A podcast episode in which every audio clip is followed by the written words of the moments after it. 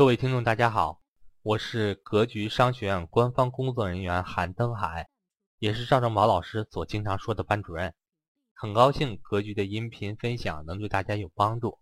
这些音频分享都是格局往期的免费分享。除此之外，格局也有系统的正式理财课程。想跟赵正宝老师系统学习正式理财课程，或者想在线参加格局免费分享课程的伙伴，可以和我咨询沟通。我的手机和微信为。幺三八幺零三二六四四二，我所管理的 QQ 群为四五八幺二七三五五。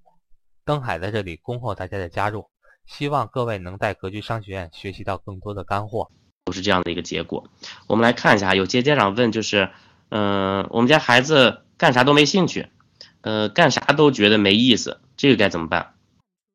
这也是常见的啊，就是典型的一个激发孩子潜能的一个问题。嗯，就是孩子啥都啥都没兴趣哈，干啥都没兴趣。就是我在正式课上曾经说过啊，如果你自己都没改变的时候，就是你整个家庭教育这些东西，你学什么都没用。如果你觉得工作就是为了挣钱，那他以后出生的时候都是不愁吃不愁穿，有房有车，他又有什么动力来工作，来参加任何的社会活动呢？如果你从来没有带他参加过、做过任何。跟挣钱没关的事情，或者是陶冶过一些情操，培养过一些兴趣爱好的话，对吧？所以说，就是我们现在哈，对于这种孩子，就是我可以这样来来来帮助他，就是其实哈，就是你你首先自己要有这么个认识，就是什么都差不多，没啥突出的，是大多数的孩子。就如果你们家是这样子的哈，但是呢，其实还是不一样的。还是证明你的思维没有改变。你现在觉得他啥都差不多，然后没有什么突出的一些任何的东西啊特长，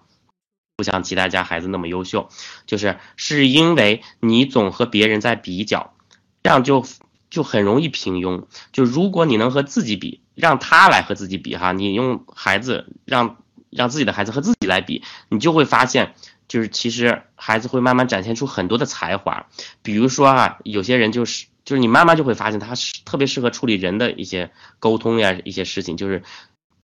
嗯，有人适合处理一些具体的一些事务性的一些东西，然后有有些人就是有些孩子，你会发现，哎，嗯，经过几件事以后，他特别有计划，然后或者是或者是你跟他聊天，他一会儿就聊开别的了，他的思维非常跳跃。就是你一定要变得非常的细心，这跟这跟创业是一样的啊，就是你养一个孩子，你不要想就是。不管是怎么来的吧，就是啊，你不要想就是他一个很轻松的事情，呃，你一定要就是非常仔细，非常的细心。你比如说，你问一下孩子哈，啊，就是你觉得呃，就他自己哈，你适合跟人交往，还是喜欢做具体的事儿，然后喜欢关注抽象的这些东西，比如说物理、音乐特别好啊，这都是抽象的，还是喜欢呃一些具体的，比如说生物、地理，这都是具体的。然后如果喜欢具体的东西的。而且喜欢和人打交道，大家现在打字，你觉得他以后可能是什么？特别喜欢具体的东西，而且喜欢和人打交道，管理者非常好啊，这以后就是管理者。然后再来，如果喜欢具体的东西和处理事儿，不是人哈，是喜欢具体的东西，然后处理事儿，大家猜他以后可能做哪些方面比较好？技术专家、技术高手，非常好，这就是你来。作为父母，你来观察到的，你就会慢慢给他铺路，你就会遇到择业的时候就给他好的建议，最后确实确实就是适合他的。好多粗心的父母，他从来不观察这些，他最后高考啊报志愿啊，那那可不就是哪个名字好听报哪个，就是完全没有任何的指导价值。来继续四种啊，第三种，如果喜欢抽象的东西和喜欢跟人打交道，打字儿，他可能。适合做什么？喜欢抽象的东西，然后是呃喜欢跟人打交道，哎，就偏艺术一些了啊，就是艺术家呀、教育者呀、讲师啊，就这些。然后第四种，如果喜欢抽象的东西，喜欢做事儿，又是抽象的，又是喜欢又喜欢事情的一些东西，他适合做什么？哎，科学非常好，就是就是那些写论文的呀、研究者啊，就四种类型。张老师也跟大家分析过啊，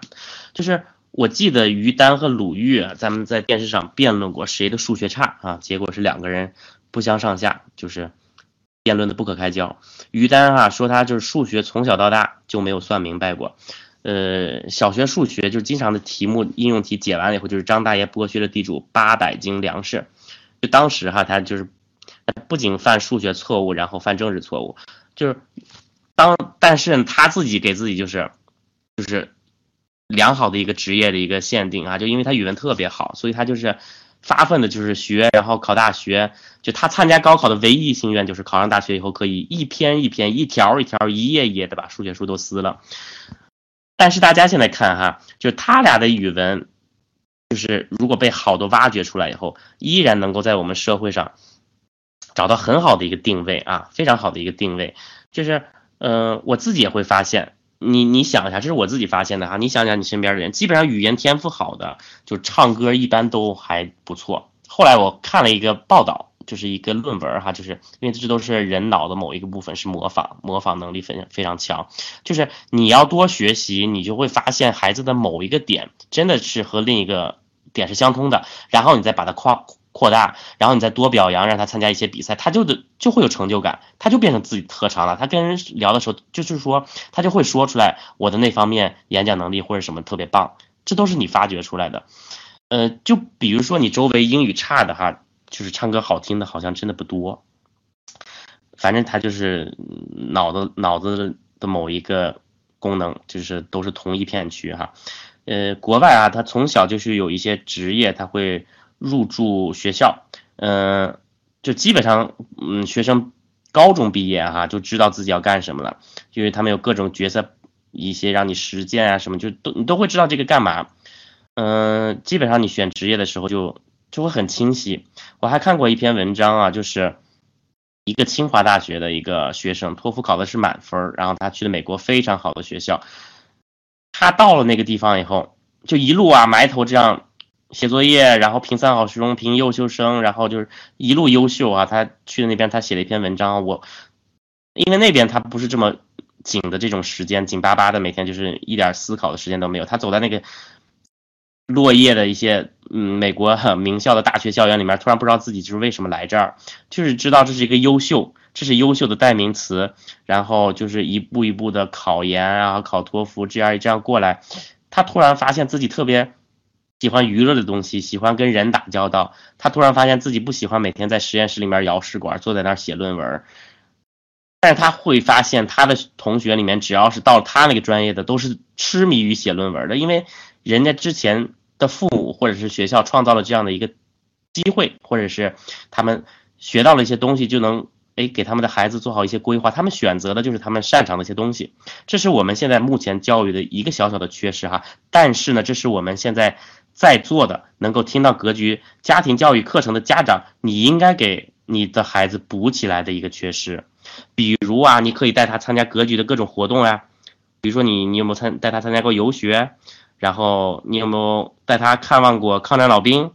然后做公益活动也行啊，就是啊。你们还记不记得我最开始提到过的魔联啊？我曾经问过很多最后在国际上拿大奖的中国学生哈，全部都是喜欢旅游的孩子，就是他的这个喜欢都很有可能是他父母的喜欢哈，他后来再觉得啊这个东西挺好玩的。好多你现在想一想，你你不喜欢吃的东西，可能就是你妈不喜欢吃的东西，你你喜欢做的些事情，很可能就是受父母的影响哈。他们这些无一例外，全部都是从小和父母看大山大水，接触人生百态。呃，我还曾经看到过一个北京电视台的一个采访，哈，就是采访的一些做志愿者孩子的妈妈，就问他们为什么来带孩子参加。有一个妈妈特别实在，嘿，谁想来的？学习忙着呢，不是就是为了简历吗？